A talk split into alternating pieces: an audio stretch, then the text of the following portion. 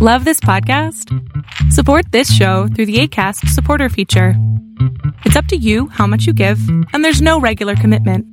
Just click the link in the show description to support now. I'm gonna make him an offer he can't refuse.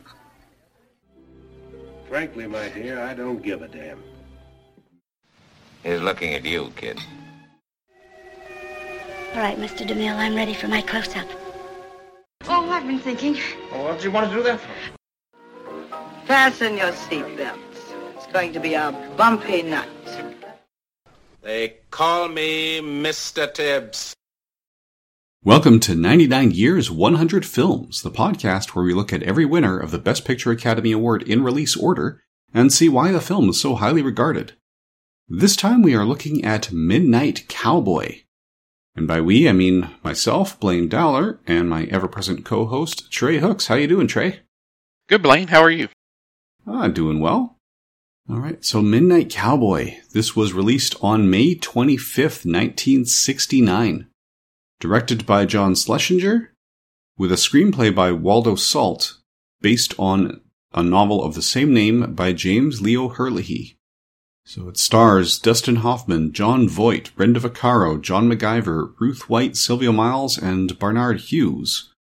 Although I would say, even though that is the official listed order, that is swayed somewhat by how people had their careers established at this point. Because I would think if it was all a bunch of people at the same level, you know, equally unknown or whatnot, Jon Voight would have had top billing rather than Dustin Hoffman. Would you agree? Oh, I would definitely agree. All right. So, the plot synopsis, again, thanks to the kind people who edit Wikipedia. Joe Buck, a young Texan working as a dishwasher, quits his job and heads to New York City to become a male prostitute. Initially unsuccessful, he manages to bed a middle aged woman, Cass, in her posh Park Avenue apartment. The encounter ends badly as he gives her money after she ins- is insulted when he requests payment, and it is loosely implied that she is a high class prostitute herself. Joe meets Enrico Salvatore Ratso Rizzo, a conman with a limp who takes $20 from him for ostensibly introducing him to a pimp. After discovering that the man is an unhinged religious fanatic, Joe flees in pursuit of Ratso but cannot find him. Joe spends his days wandering the city and sitting in his hotel room. Soon broke, he is locked out of his hotel room and his belongings are impounded. Joe tries to make money by receiving oral sex from a young man in a movie theater, but learns after the act that the young man has no money. Joe threatens him and asks for his watch, but eventually lets him go unharmed. The next day, Joe spots Ratso and angrily shakes him down. Ratso offers to share the apartment in a condemned building where he is squatting. Joe reluctantly accepts his offer, and they begin a business relationship as hustlers. As they develop a bond, Ratso's health grows steadily worse. In a flashback, Joe's grandmother raises him after his mother abandons him. He also has a tragic relationship with Annie. The film has successive flashbacks to an experience in which he and Annie were jumped while naked in a parked car and raped by a gang of cowboys. The rape affects Annie's mental stability to the point that she becomes insane and is driven away in the back of what appears to be a van taking her to a psychiatric institution. The viewer gains more information about the experience as the flashbacks accumulate. Ratso tells Joe his father was an illiterate Italian immigrant shoe shiner whose job led to a bad back and lung damage from long-term exposure to shoe polish. Ratso learned shoe shining from his father but considers it degrading and generally refuses to do it, although he does shine Joe's cowboy boots to help him attract clients. Ratso harbors hopes of moving to Miami, shown in daydreams in which he and Joe frolic carefree on a beach and are surrounded by dozens of adoring middle-aged women. A Warhol-like filmmaker and an outgoing female artist approach Joe in a diner, taking his Polaroid photograph and handing him an invite to a Warhol-esque art event, which also incorporates some of the Warhol superstars, including Viva, Isabelle Collin Dufresne, aka Ultraviolet, Taylor Mead, Joe Dallesandro, and the Warhol-related filmmaker Paul Morrissey. Joe and Ratso attend, but Ratso's poor health and hygiene attract unwanted attention from several guests. Joe mistakes a joint for a cigarette and starts to hallucinate after taking several puffs, along with uppers he is offered. He leaves the party with Shirley, a socialite who agrees to pay him $20 for spending the night, but Joe cannot perform sexually. They play scrimmage together, and the resulting wordplay leads Shirley to suggest that Joe may be gay. Suddenly, he is able to perform. The next morning, she sets up her female friend as Joe's next client, and it appears that his career is finally taking off. When Joe returns home, Ratso is bedridden and feverish.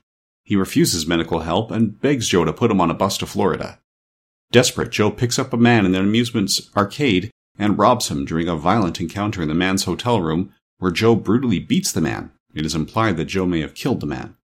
Joe buys bus tickets with the money he robbed from the man so he and Ratso can board a bus to Florida. During the trip, Ratso's health deteriorates further as he becomes incontinent and sweat drenched.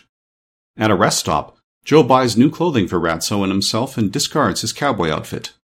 On the bus, Joe muses that there must be easier ways to earn a living than hustling, and tells Ratso he plans to get a regular job in Florida. When Ratso fails to respond, Joe realizes that he has died. The driver tells Joe that there is nothing to do but continue to Miami and asks Joe to close Ratso's eyelids. Joe, with tears welling in his eyes, sits with his arm around his dead friend, alone. So that is the Wikipedia synopsis. The one comment that stands out to me is where they say it's implied that Joe may have killed the man, I didn't read ambiguity there. I read the film as saying Joe killed the man and didn't right. think there was room for dispute. I don't know if that was how you read it as well. I did as well. And it it's worth calling out just so the driver doesn't seem like completely inhumane. I think there's a throwaway line that they were maybe an hour, hour and a half away from Miami when he realizes that Rizzo has died, so it's not like they're in Georgia and the driver says we just have to drive on or anything unrealistic like that. Yeah, he the driver downplayed it and told the other passengers that oh he was just sick. But yeah, the the point there was that we can't do anything until we hit the next major city, which happens to be Miami. Right. So that's how close they made it.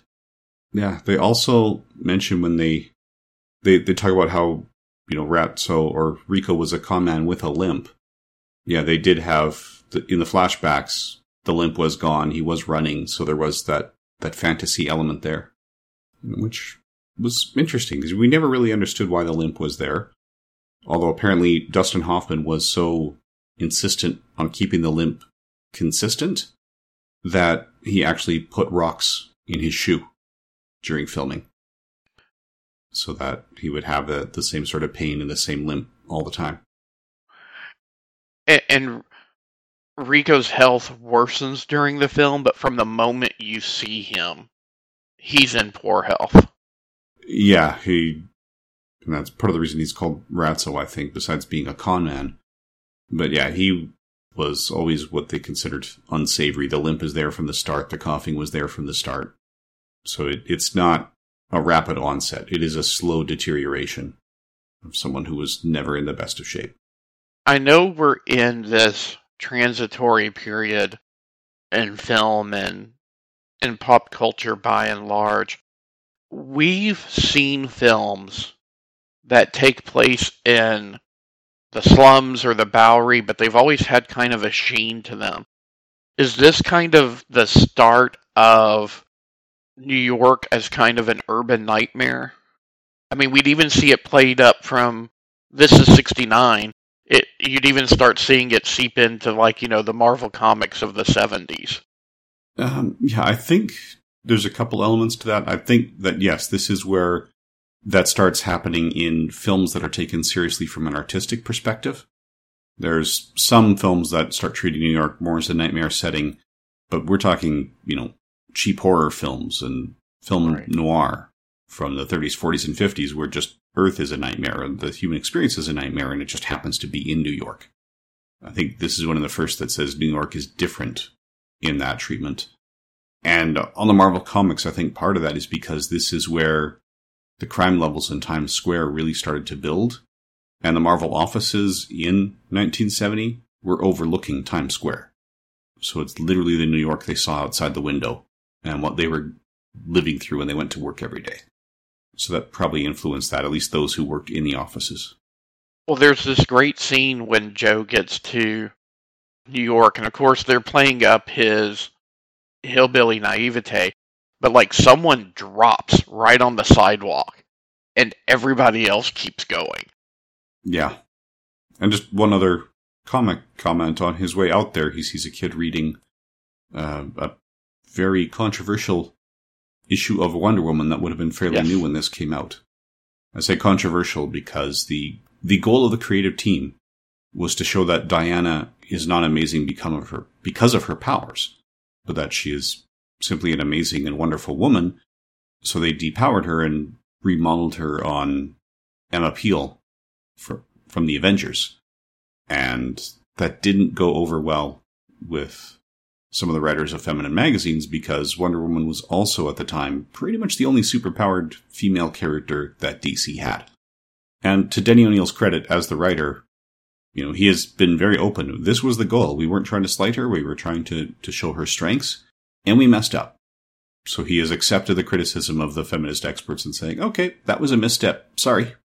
Yeah, it, th- there were other superheroines, but with few exceptions, they were all the female version of.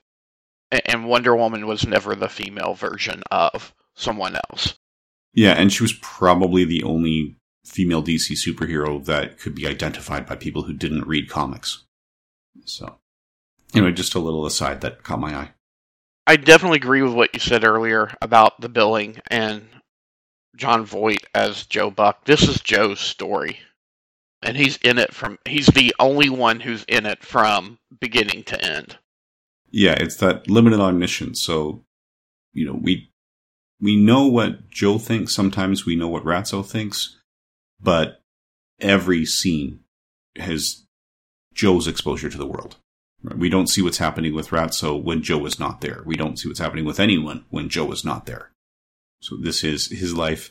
There are other people whose careers launched. This launched Jon Voight's career, and because he was such a nobody, but he wanted it so badly, he agreed to work for Scale, which, in acting terms, he was basically saying, "I want to do this so badly, pay me minimum wage." Mm-hmm. And there's others that I was quite surprised were in it, especially for how short the roles are. Particularly John McGiver. When I saw he was credited, I thought he was going to be a major supporting player. He has had a significant career. We've discussed him before. But he's got, what, maybe five minutes of screen time tops as the religious fanatic? Well, and the same with Bob Balaban. He's one of those that guys, but you know he he has you know a roughly five ten minute scene as the guy who picks up Joe in the movie theater, has oral sex, and then can't pay. Yes, and we would know him as the uh, NBC exec from Seinfeld for a lot of us.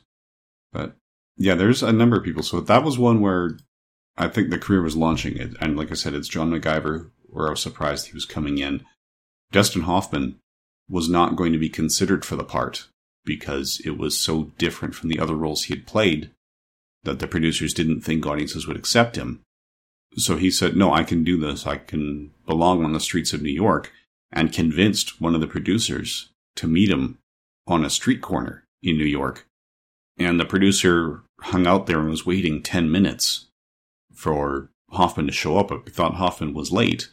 And no, it turns out that Hoffman was the panhandler that had been there the entire time, that had blended in right in front of him. And he identified himself, and that's the main thing that helped him get the role. Probably also worth noting that Brenda Vaccaro was surely the client who finally got the ball rolling for Joe at the end. And Bernard Hughes, the man Joe kills to get the money for the bus tickets. The the role that immediately jumps to mind for me is the grandfather from uh, The Lost Boys. Yeah, his IMDb best known for have Grandpa from Lost Boys first, but then he's also Dr. Walter Gibbs and Dumont in Tron, Father Maurice in Sister Act 2, and Dr. Hogue from Doc Hollywood. So 106 acting credits to his name. Running until he was 84 years old, he passed away at age 90. What did you think of Dustin Hoffman's portrayal in this? I, didn't think it was quite caricature, but it was. It, it did feel like one of those transformative performances, and what I mean by that is, a lot of times you see actors acting and they're giving a very naturalistic performance. So, like, they're projecting somebody with different life experiences, but they are essentially playing, or you have the sense that they're playing the same type of person as themselves. Yeah, like a, a David Paymer typically plays the same type of character, and you get the feel that it's not that far off from who he really is. Right. And here, you mentioned the limp, but it's not just the the limp. Uh, there's a way that Hoffman's contorting his body. He he's changed his voice for the role. I feel like he put a lot more into Rizzo than the standard actor would at the time. I would agree with that. The only part that actually seemed to deviate from the character he created was the scene. It's actually one of the most regarded quotes in Hollywood, according to the AFI list, where he says, Hey, I'm walking here and hits the cab when the cab almost runs him down. And I was looking up to see if, you know, had the cab broken through the set? Was that not planned?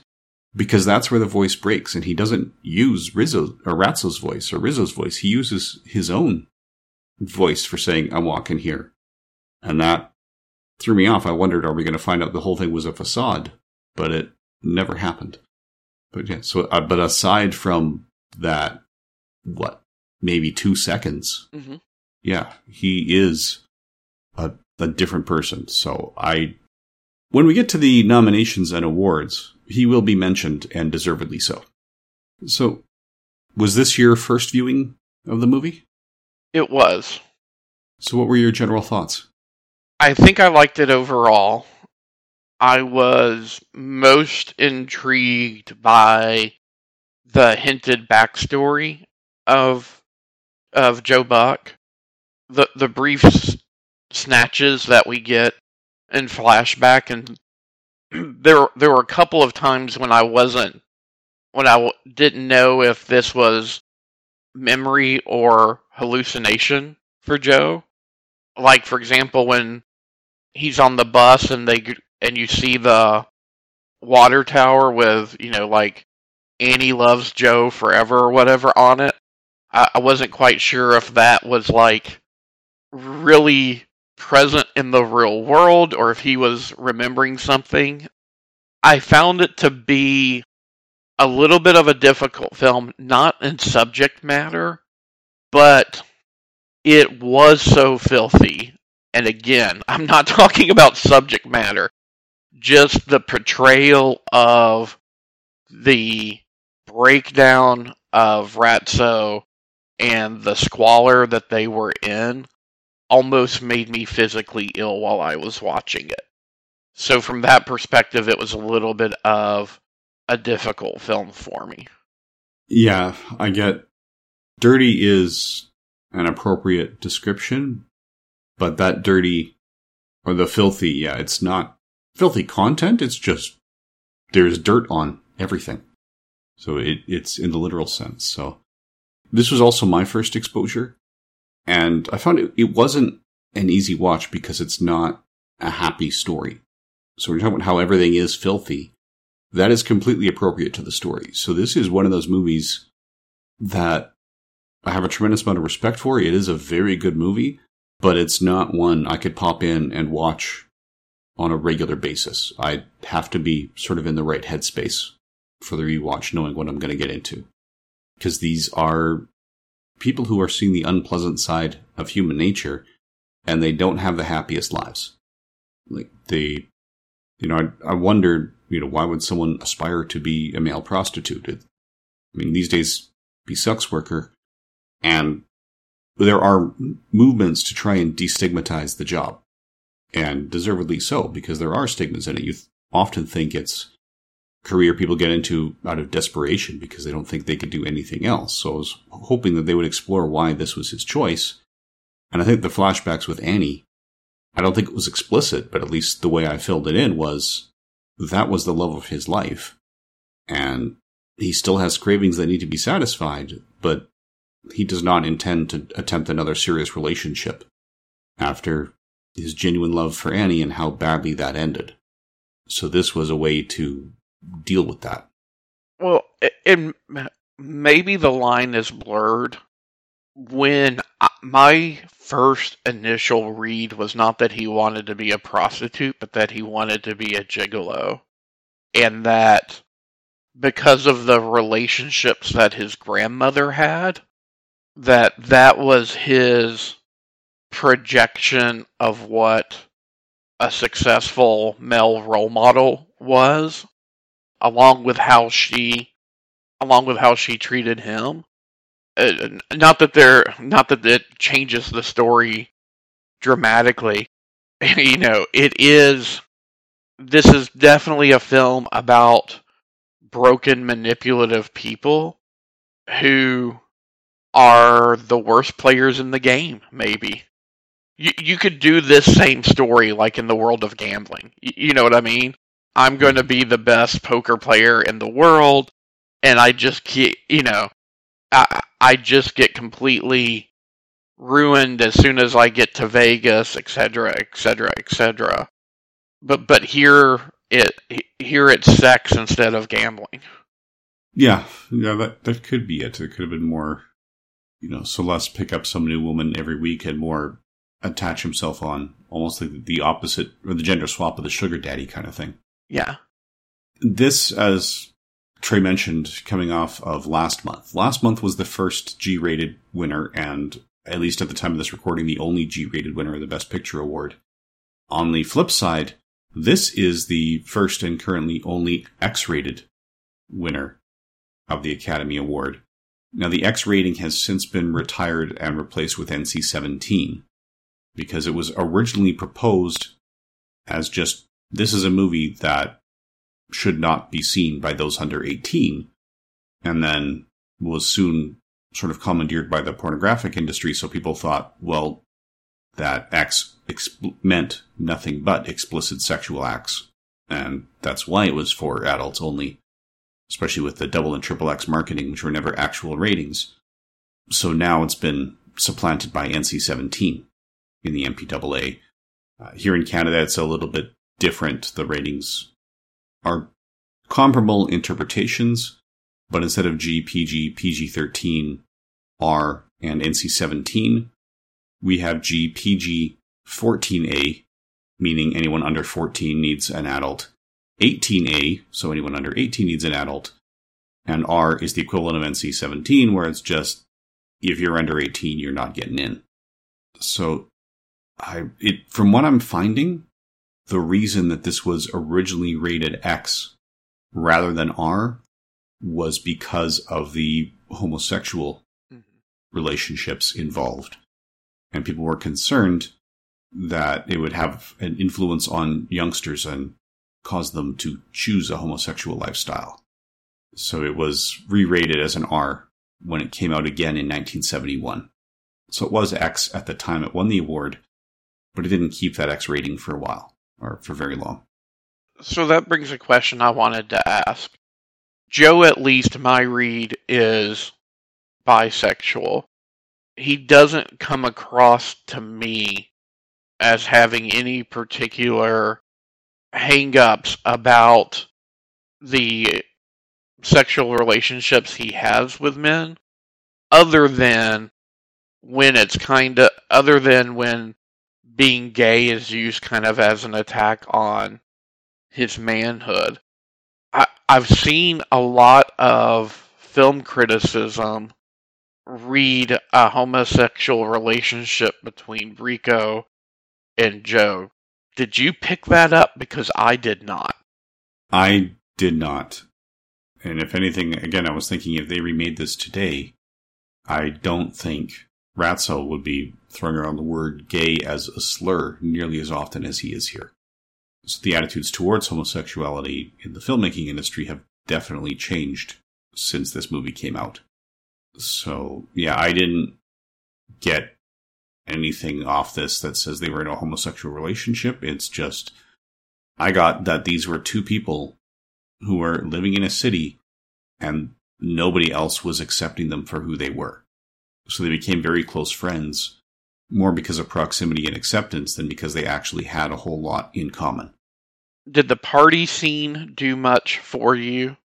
There was some parts of it. It it again showed how naive they still were when Joe Buck didn't recognize a joint for what it was. Mm-hmm.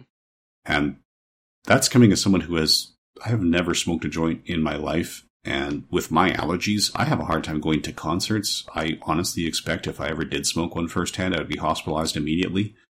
And yet I knew what that was. So maybe it's just become a little more common somehow.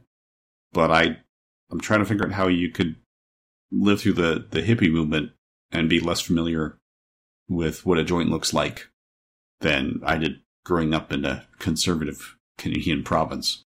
Politically speaking, I live in Alberta. We are, on the whole, this province is a lot closer to Texas than any other part of the U.S., even though I'm personally Okay. quite left wing. So I try to avoid the use of the word liberal because, well, there's nothing wrong with being liberal. It's just that one of the left wing parties in Canada is known as the Liberal Party. That's the official name. I just use left wing to drive home that it's, yeah, it's not that particular party. It's just that side of the spectrum.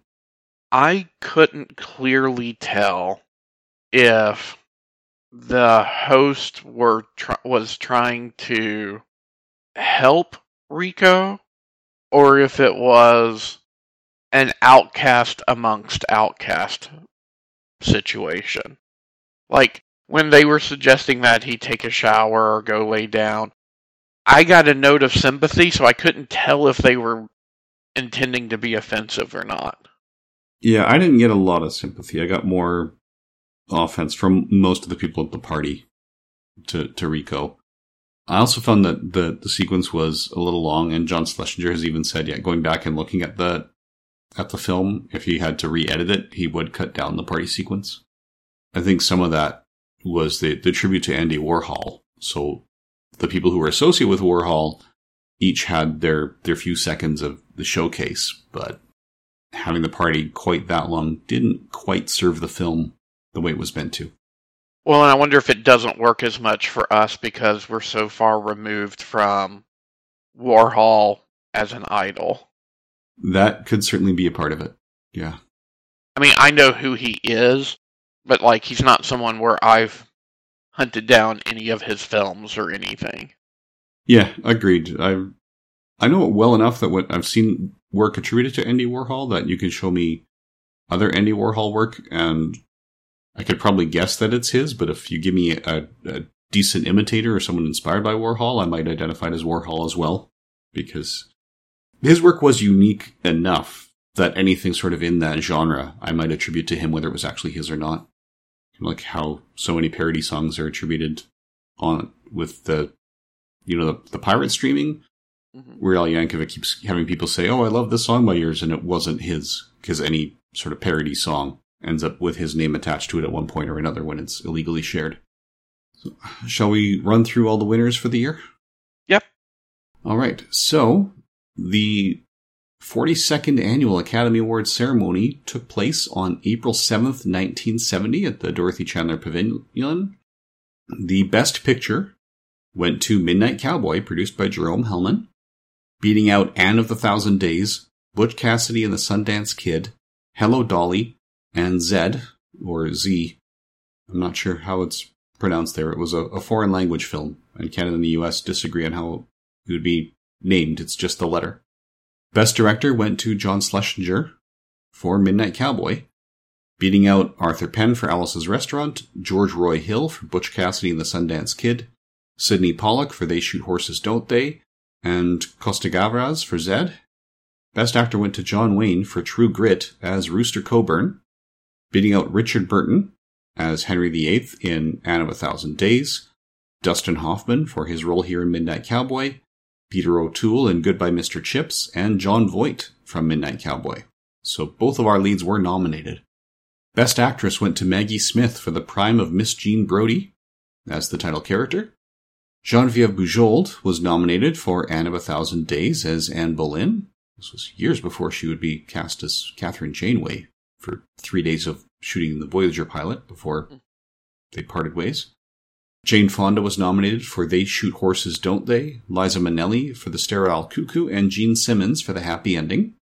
Best Supporting Actor went to Gig Young for They Shoot Horses, Don't They? Beating out Rupert Cross for The Reivers, Elliot Gould for Bob and Carol and Ted and Alice, Jack Nicholson for Easy Rider, and Anthony Quayle for Anne of the Thousand Days. Best Supporting Actress went to Goldie Hawn for Cactus Flower, beating out Catherine Burns for Last Summer, Dyan Cannon for Bob and Carol and Ted and Alice, Sylvia Miles for Midnight Cowboy as Cass, and Susannah York for They Shoot Horses, Don't They as Alice LeBlanc. Best Story and Screenplay based on material not previously published or produced went to William Goldman's screenplay for Butch Cassidy and the Sundance Kid, beating out Bob and Carol and Ted and Alice, The Damned, Easy Rider, and The Wild Bunch. Best screenplay based on material from another medium went to Waldo Salt's adaptation of James Leo Herlihy's Midnight Cowboy, beating out Anne of a Thousand Days, Goodbye Columbus, They Shoot Horses, Don't They, and Zed. The best documentary feature went to Arthur Rubinstein, The Love of Life, beating out Before the Mountain Was Moved, In the Year of the Pig, Olimpiada on Mexico, and The Wolfmen. Best documentary short subject went to Czechoslovakia 1968, beating out An Impression of John Steinbeck writer Jenny is a Good Thing, Leo Beuerman, and The Magic Machines. Best live action short subject went to The Magic Machines, beating out Blake and People Soup. Best short subject cartoons went to It's Tough to Be a Bird, beating out Of Men and Demons and Walking. Best original score for a motion picture not a musical went to Butch Cassidy and the Sundance Kid, beating out Anna the Thousand Days, The Reivers, The Secrets of Santa Vittoria, and The Wild Bunch. Best score of a musical picture, original or adaptation, went to Hello Dolly, beating out Goodbye Mr. Chips, Paint Your Wagon, Sweet Charity, and They Shoot Horses, Don't They? Best Song Original for the Picture went to Raindrops Keep Falling on My Head from Butch Cassidy and the Sundance Kid. Beating out Come Saturday Morning from the Sterile Cuckoo, Jean from the Prime of Miss Jean Brodie, the title song from True Grit, and What Are You Doing the Rest of Your Life from The Happy Ending. Best Sound went to Hello Dolly, beating out Anne of the Thousand Days, Butch Cassidy and the Sundance Kid, Gaily Gaily, and Marooned. Best Foreign Language Film went to Zed, which came out of Algeria, beating out Ådalen 31, Battle of Neretva from Yugoslavia. Ådalen 31 was from Sweden. The Brothers Karamazov from the Soviet Union, and My Night at Maud's from France. Best Costume Design went to Anne of a Thousand Days, beating out Gaily Gaily, Hello Dolly, Sweet Charity, and They Shoot Horses, Don't They? Best Art Direction went to Hello Dolly, beating out Anne of the Thousand Days, Gaily Gaily, Sweet Charity, and They Shoot Horses, Don't They? That sounds familiar. Identical nominations to Costume Design. Uh, Best Cinematography went to Butch Cassidy and the Sundance Kid, beating out Anne of the Thousand Days, Bob and Carol and Ted and Alice, Hello Dolly, and Marooned.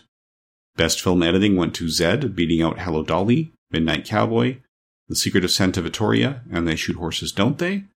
And Best Special Visual Effects went to Marooned, beating out Krakatoa, East of Java.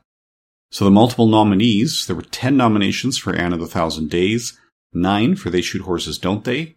7 each for Butch Cassidy and the Sundance Kid, Hello Dolly, and Midnight Cowboy, 5 for Zed, 4 for Bob and Carol and Ted and Alice, three for Gaily Gaily, Marooned, and Sweet Charity, two each for Easy Rider, Goodbye Mr. Chips, The Happy Ending, The Magic Machines, The Prime of Miss Jean Brodie, The Reivers, The Secrets of Santa Victoria, The Sterile Cuckoo, True Grit, and The Wild Bunch.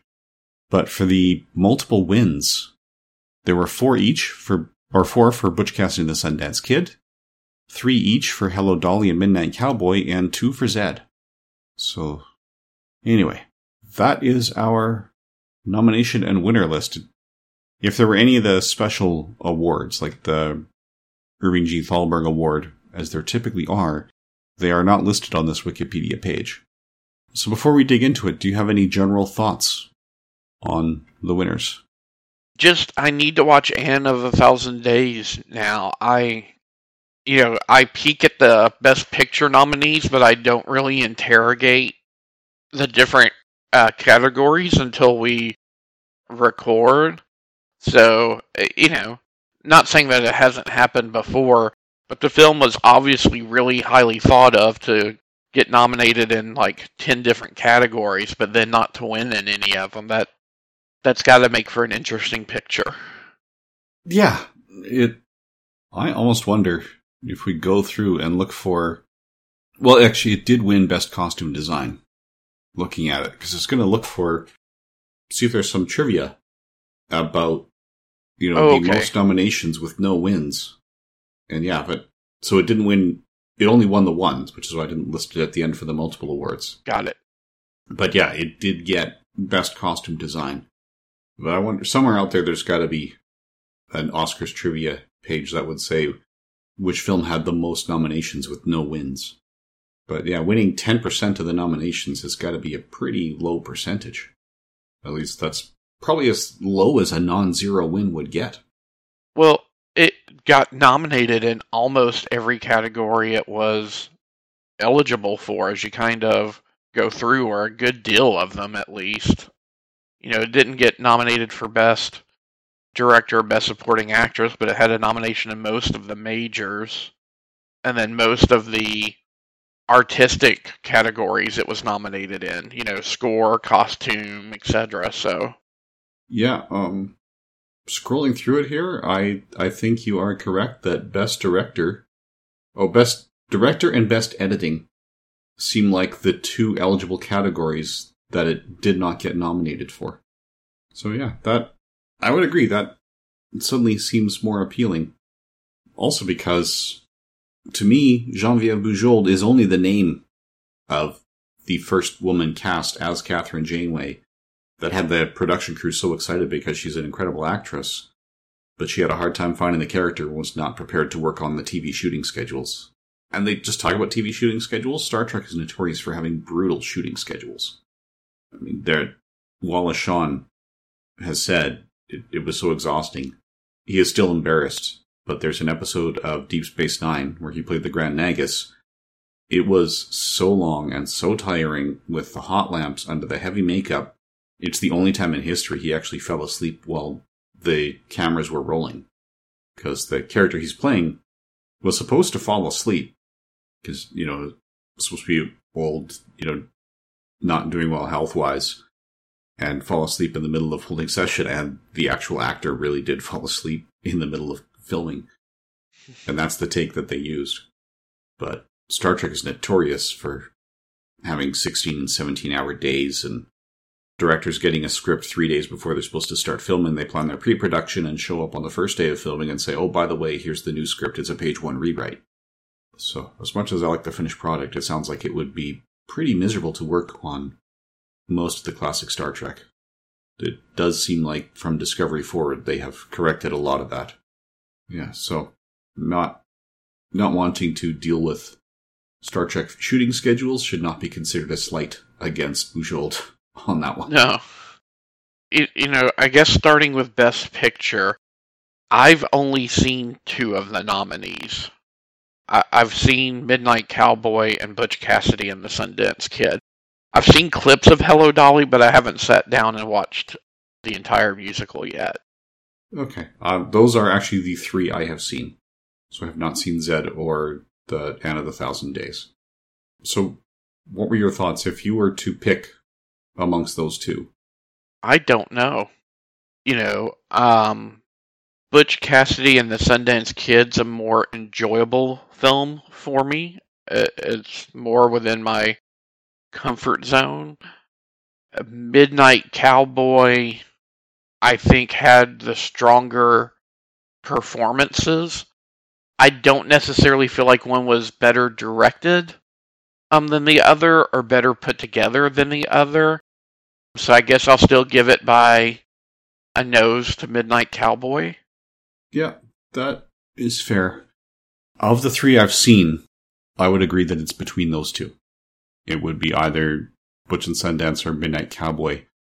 I, I would say, okay, in my mind, I sometimes separate film and movies, where a film is something that's trying to push the language of the genre and trying to tell stories in in ways that we haven't done it before and trying to put the craft above the pure entertainment value. Whereas a movie is more focused on the entertainment value than innovation. And it can do both, but if it has to make the choice, the movie will choose the more entertaining, while a film will choose the more innovative.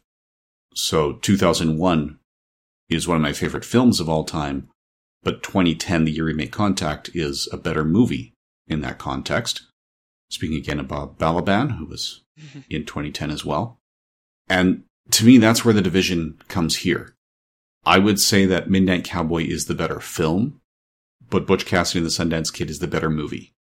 It is more entertaining. Butch and Sundance could have been made five years earlier under the Hays Code with different people. You could take that identical script and make it with the Hays Code, you know, maybe tweaking a little bit as they often did with the the woman's job during the westerns because there was a lot of coding for prostitutes and not saying prostitutes in the classic westerns. Mm-hmm. Whereas Midnight Cowboy, you couldn't code it and not break the entire film. That's what it is about on every level. So I think if I were to to pick my preference now, I would probably say Butch and Sundance. And that actually is saying a lot from someone who doesn't particularly care for westerns. The westerns I've enjoyed, I can count on one hand with fingers left over, and Butch and Sundance is on that list. But if I were voting in 1969, I might have gone for Midnight Cowboy because of how different that experience was compared to the films that were previously made available. It did break a lot more new ground than Butch and Sundance did. Butch and Sundance just did what had already been done, but did it very, very well. Yep. Yeah, Midnight Cowboy dared to be ugly and uncomfortable at a time when that wasn't usual. Whereas Butch Cassidy and the Sundance Kid was more the traditional. Uh, you have Newman and Redford, so you have kind of the handsome uh, male leads of the time together. Just you know, it'd be like doing a film with Tom Cruise and Brad Pitt, or like the Clooney and Pitt Ocean Eleven movies, where everybody's just oozing charm. And I, I, I think you put it perfectly. Butch Cassidy and Sundance Kid's a better popcorn movie. That Midnight Cowboy probably progressed the uh, the art and the industry more than Butch Cassidy and Sundance did. Mm-hmm. And I admit I might have a soft spot for Butch and Sundance because that's what my parents saw on their first date. So, you know, Raindrops Keep Falling on My Head was their song until we lost my dad about two years ago. He lost his fight to cancer. But so, shall we go through the Golden Globes? Before we do, real quick, I, I just want to talk about the kind of, a couple of the other main ones. Best Actor. I, I think everyone now agrees that John Wayne was more for recognizing a body of work. Though to be fair, Rooster Cogburn did end up becoming one of his most iconic roles in a very long career. But between Hoffman and if it was between Hoffman and Voight, who would you have given Best Actor to? Oh, that yeah. If I had to rank all five of these, I can only really rank Voight and Hoffman because I haven't seen the other films, and I would agree that based on the other stuff I saw from John Wayne, he was really good at the body language end of acting. I've never been impressed with his line delivery. So I, I think that's more, oh, yeah, this guy's been a huge part of the industry for decades. He's done a lot of respectable work and he's coming to the end of the career. So let's do like a, almost like a lifetime achievement award. Right. But give it in the main category. This was actually right before he shot his own career in the foot with that Playboy interview where he said some unpleasant things about indigenous peoples that came back to bite him. So I don't know if you saw that. It, the interview recently made the rounds and people were freaking out about it, but it was uh, John Siuntres of Word Balloon saying, yeah, you know what? You don't have to worry about canceling John Wayne now. 1971 took care of John Wayne in 1971. That mm-hmm. interview virtually ended his career. But of these, you know what? I, as much as Dustin mm-hmm. Hoffman gave a performance I've never seen, I might give it to Jon Voight just because, like I said, that one line for Hoffman, he, when his voice comes out, it feels almost like breaking character, and there are no moments from Jon Voight where he seemed to be breaking character. And he did have the heavier load because the whole movie rests on that part. I, I, I think I'm with you. at first glance, Hoffman's performance seems more sophisticated, and one might think Voight is doing a bad acting job because of the way Joe Buck comes across. But I think there's less noticeable artifice with Voight's performance. And I think acting poorly is harder than people think it is in terms of an acting job. The accent, the loud intonation, the body language. I, think Voight did a much better job than Peep. Well, I mean, obviously at the time they recognized him because he did get nominated. But today, you don't really hear anybody talk about Voight's performance. It's all Hoffman's, and I think Voight gave a much stronger performance than maybe people remember. Yeah, I think a lot of my generation know Jon Voight as the sort of the three things they know him from are his role in the first Mission Impossible movie, mm-hmm. or the butt of a joke in Seinfeld where George by John Vo- or buys Jon Voight's car and it turns out to be the dentist and not the actor, or knowing him as the father of Angelina Jolie. They don't seem to know him as much for his acting work. But if this is typical of it, because I don't even, I don't know that I've seen much from him other than this and Mission Impossible. Um, he's the father in the National Treasure films. I don't know if you've seen those. Oh yes, I saw the first one and enjoyed it. It's one of the few PG rated action movies that you could watch with a ten year old and not have to worry. But looking at it, yeah, it's he's got a respectable career, but I've owned Catch Twenty Two for years, haven't gotten around to watching it. I keep hearing that Deliverance is an incredible movie, but not easy to watch, and it's one that he's in. Runaway Train, Oh Heat, I would have seen him in. He was Nate in that from 1995. He was getting a lot of work, but yeah, The Rainmaker, Anaconda, U Turn, Most Wanted, Enemy of the State, Baby Geniuses. Okay, I would have also seen him in Zoolander. I haven't yet seen Lara Croft Tomb Raider, Pearl Harbor, or Ali. He was in those. Yeah, so he's got a significant career. Oh, right, he had a role in Transformers, but I won't hold anyone's performances in Transformers against them because that's not the kind of director they were working for. So yeah, he definitely has an impressive resume. There's just not a lot that I have personally seen from him, but I, I am willing to explore more because he nailed it here. Awesome. That's the one I wanted to dig into a little bit just because we had both of the leads up for the same category. Yeah, and like we said, the I think the the John Wayne thing is worth a mention as well. Now, should we move on to the 27th Annual Golden Globe Awards just for the comparisons? So that one, the best motion picture, they split into the two categories instead of three. So drama went to Anne of the Thousand Days, beating Butch Cassidy and the Sundance Kid, Midnight Cowboy, The Prime of Miss Jean Brodie, and They Shoot Horses, Don't They? So there they went the other way. For comedy or musical, that went to The Secret of Santa Vittoria, beating out Cactus Flower, Goodbye Columbus, Hello Dolly, or Paint Your Wagon. Now, Paint Your Wagon is the one of these nominees that I have seen. That was certainly enjoyable. I would have had no problems had that taken home comedy or musical for the Golden Globes. So, see, now I need to see The Secret of Santa Vittoria because I've never heard of it, but if it beat out Hello Dolly and Paint Your Wagon and Cactus Flower, at that that's one that's worth investigating. Now, for uh, best performance in a motion picture drama, actor went to John Wayne for True Grit, beating out Alan Arkin from Popeye or Popi, I should say. Uh, Richard Burton for Anne of the Thousand Days, and again Dustin Hoffman and Jon Voight were both nominated. Best Actress went to Geneviève Bujold for Anne of the Thousand Days, beating out Jane Fonda, Liza Minnelli, Jean Simmons, and Maggie Smith. The best performance in a motion picture comedy or musical. Actor went to Peter O'Toole in Goodbye Mr. Chips, beating out Dustin Hoffman for John and Mary. Lee Marvin for Paint Your Wagon, Steve McQueen for The Reivers, and Anthony Quinn for The Secret of Santa Vittoria. Actress had a lot of nominations. So Patty Duke won for playing Me Natalie, or won for playing Natalie Miller in Me, Natalie.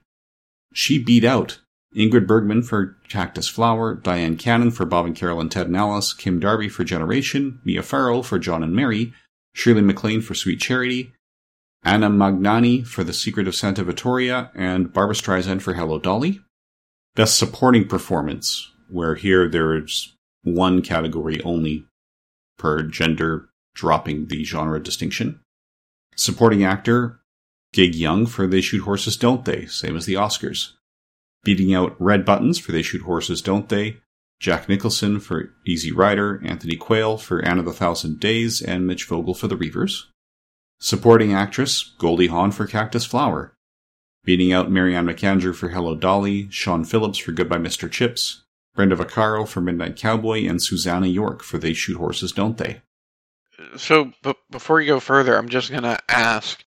Here, Brenda Vaccaro got nominated, and it was Sylvia Miles for the Oscars. Which one do you think was most deserving of a Best Supporting Actress nomination? Yeah, honestly, I would go with the Brenda Vaccaro. It's uh huh. It was a more significant role for sure, but it also had more variety and depth to it. I think than Sylvia Miles did. I I agree. Now, in our other categories, Best Director, interestingly, Anne of the Thousand Days won with Charles Jarrott, which is one of the two films in which it was not nominated for the Oscars beating out Gene Kelly for Hello Dolly, Stanley Kramer for The Secret of Santa Vittorio, Sydney Pollack for They Shoot Horses, Don't They, and John Schlesinger for Midnight Cowboy. Best Screenplay went to Anne of the Thousand Days for Bridget Boland, John Hale, and Richard Sokolove. Beating out Butch Cassidy and the Sundance Kid, If It's Tuesday, This Must Be Belgium, John and Mary, and Midnight Cowboy. Best Original Score Butch Cassidy and the Sundance Kid beat out Anne of the Thousand Days, Goodbye Mr. Chips, The Happy Ending, and The Secret of Santa Vittoria. Best Original Song, Jean from the Prime of Miss Jean Brodie beat out Goodbye Columbus, the title track. Raindrops Keep Falling on My Head from Butch Cassidy and the Sundance Kid. Stay from The Secret of Santa Vittorio. True Grit, title track, and What Are You Doing the Rest of Your Life from The Happy Ending. Best Foreign Film English Language went to Oh, What a Lovely War for the United Kingdom, beating out the Assassination Bureau, If, and the Italian Job, all from the United Kingdom, and Mayerling from France. That seems like a ringer category to me. I'm sorry. yeah, I was just about to say best foreign film in the English language. It's going to be heavily biased for the United Kingdom with a little bit of Canada and Australia in it. And I do mean a little bit. I'm a Canadian. I'm proud of some of our Canadian films, but the Canadian film industry, when the National Film Board of Canada was being formed and Norman McLaren was in charge, he decided to emphasize development of documentaries and animation because the US wasn't really doing that. So we've never attempted to, for a long time, we were not attempting to compete with US product for the the fiction categories that tend to do really well in the awards. Best foreign film in a foreign language. Zed from Algeria again took the top award, beating out Ådalen 31 from Sweden, The Big Dig from Israel, Fellini's Satyricon from Italy, and Girls in the Sun from Greece. New Star of the Year actor, that went to Jon Voight for Midnight Cowboy.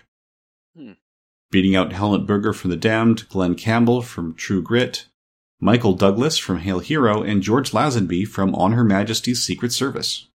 We've heard of some of those. George Lazenby, I admit, I know only from On Her Majesty's Secret Service. But for New Star of the Year actor, yeah, I think Jon Voight and Michael Douglas have both had some longevity. Yep. New Star of the Year actress, Ali MacGraw from Goodbye Columbus took that one home, beating out Dyan Cannon for Bob and Carol and Ted and Alice, Goldie Hawn for Cactus Flower, Marianne McAndrew for Hello Dolly, and Brenda Vaccaro for Where It's At. Which is interesting that Where It's At is what gets Brenda Vaccaro the nod. But yeah, Vaccaro, Dyan Cannon, and Goldie Hawn are the three there that have really kept working. The Cecil B. DeMille Award went to Joan Crawford. And in their television categories, Best Actor in a Drama Series went to Mike Connors for Mannix, beating out Peter Graves for Mission Impossible, Lloyd Haynes for Room 222, Robert Wagner for It Takes a Thief, and Robert Young for Marcus Welby, MD. Best Actress in a Drama, went to Linda Cristal for The High Chaparral, beating out Amanda Blake for Gunsmoke, Peggy Lipton for The Mod Squad, Denise Nicholas for Room 222, and Eleanor Parker for Bracken's World. Best Actor in a Comedy or Musical Series went to Dan Dailey for The Governor and JJ, beating out Tom Jones for This is Tom Jones, Jim Nabors for The Jim Nabors Hour, Dean Martin for The Dean Martin Show, and Glen Campbell for The Glen Campbell Good Time Hour. So that Don Dailey is the only one who won from a show not named after him. and then Best Actress in a Comedy Musical Series went to Carol Burnett for The Carol Burnett Show, tied with Julie Sommars for The Governor and JJ, beating out Lucille Ball from Here's Lucy, Diahann Carroll from Julia, Barbara Eden from I Dream of Jeannie, and Debbie Reynolds from The Debbie Reynolds Show.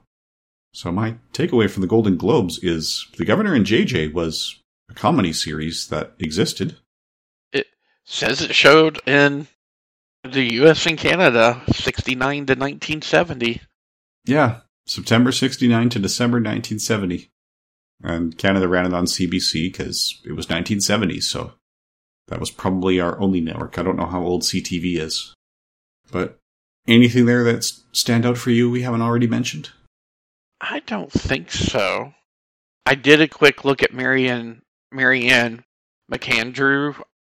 Uh, she did about three films in or four films in the early 70s. Evidently made a really bad horror movie with um her husband and then did TV for the rest of her career, but the Wikipedia page does didn't really expand on her TV credits at all. It just included her filmography, so.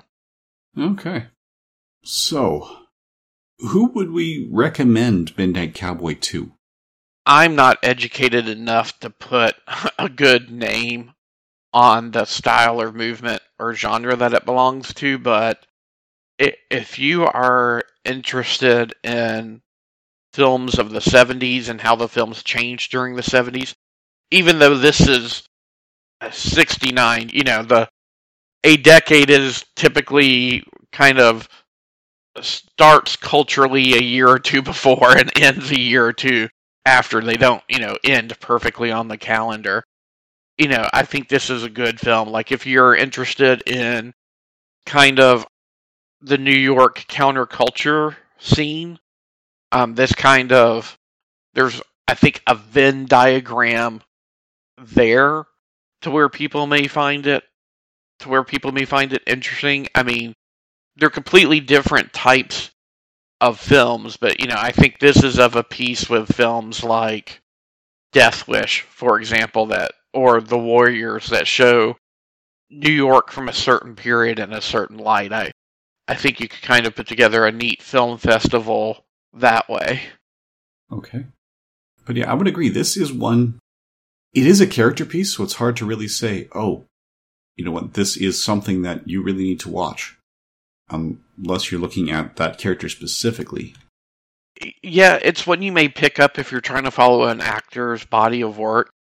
Other than drama, which is, to me, too broad of a genre heading, you know, I, I can't really say like watch this if you like westerns or watch this if you like action films or something like that. If you like dramas or comedies about unconventional relationships, I think you'd enjoy this film. Uh, again, they're not the same type of movie exactly, but I can make a through line between this and Harold and Maude as an example. I could see that. Right. Now I just realized we are doing things a little bit out of order here, at least out of our normal order. Uh, but we haven't uh, yet discussed how this is held up over time, looking at the Letterboxd and IMDb voters. So, looking at our five nominated films on the IMDb for Best Picture, the highest rated film is Zed from Algiers. Hmm. So that came in at number five for the year, with the description The public murder of a prominent politician and doctor amid a violent demonstration is covered up by military and government officials. A tenacious magistrate is determined not to let them get away with it. So that does sound very promising. The second highest on the IMDb is Butch Cassidy and the Sundance Kid. That came in at number 10 for the year. Uh, they Shoot Horses, Don't They is number 17. Midnight Cowboy is number 18. And Hello Dolly is number 71. So a little bit of a gap there. Now, looking at it on Letterboxd, Zed is the fourth highest rated movie of the year. So again, it's the best of the nominees, followed by They Shoot Horses, Don't They? And then Butch Cassidy and the Sundance Kid. And finally, Midnight Cowboy comes in. Midnight Cowboy is coming in at number 22 for the entire year. Now, I'm not sure where Hello Dolly comes in because I've just got the top 72 results here and it's not on that page. Is Easy Rider in the top 10 on e- either of those? That's the other big kind of cultural touchpoint film that came out this year that was on some of the nominations. Yeah, I'm just looking. Unfortunately, for some of them, if you can't read the film title right off the poster, because they've got the poster thumbnails, so it can be a little hard on the IMDb to find it. On Letterboxd, sorry. Okay, so Easy Rider would be just on the second page of results, because the first page of results ends with an average rating of 3.73, and Easy Rider averages 3.66 out of 5 Okay. on Letterboxd. It comes in at number 49 on the Internet Movie Database. Okay. So I would say the other major American film that has done well on both of the rating scales that wasn't mentioned would probably be The Wild Bunch by Sam Peckinpah. That's number 13 on the IMDb. So it's coming in above most of the nominees. It's only behind Butch and Sundance and Zed. Looking for it on the Letterboxd ratings, it comes in a couple spots below Midnight Cowboy, so it comes in at number 24 there. Okay. So yeah, I would say that would be the other film that seems like it should have been part of the conversation from the year. And then again, the Letterboxd, we've discussed it before, but the seventh highest rated of the year is Doctor Who The War Games, so the final Patrick Troughton story in its movie edit, which would be long since that was a 10 parter.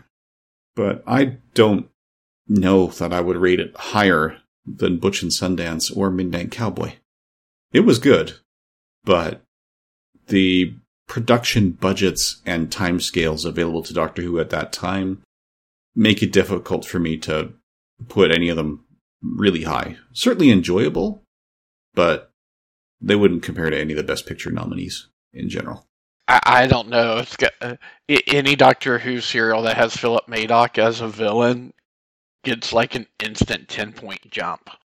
Yeah, I'm just scanning back through. I think the only thing the Wild Bunch got nominated for was uh, adapted screenplay, original, and score. I'm, I'm, kind of scanning through real quick, so I may have missed something. No, I think that was it. Okay. I'm just looking at Philip Madoc's filmography here. He was in a, an adaptation of The Bourne Identity from 1988 starring Richard Chamberlain that I didn't even know existed. But yeah, apparently he is, his most popular works are, there's a lot of Doctor Who I'm seeing here. Number one is Dr. Jekyll and Sister Hyde, apparently. But then there's Daleks Invasion Earth, and as we keep going down, there's the War Games, the Brain of Morbius, the Power of Kroll. Anyway, so we finished slightly out of order, but we got everything covered. So, shall we let people know what to expect next month? Yes. Uh, next month we are going forward a year, but jumping back in time as we cover the biopic Patton during George C. Scott. Yeah, which, scrolling down and looking particularly at the Best Actor category, there's some other notable things going on this year.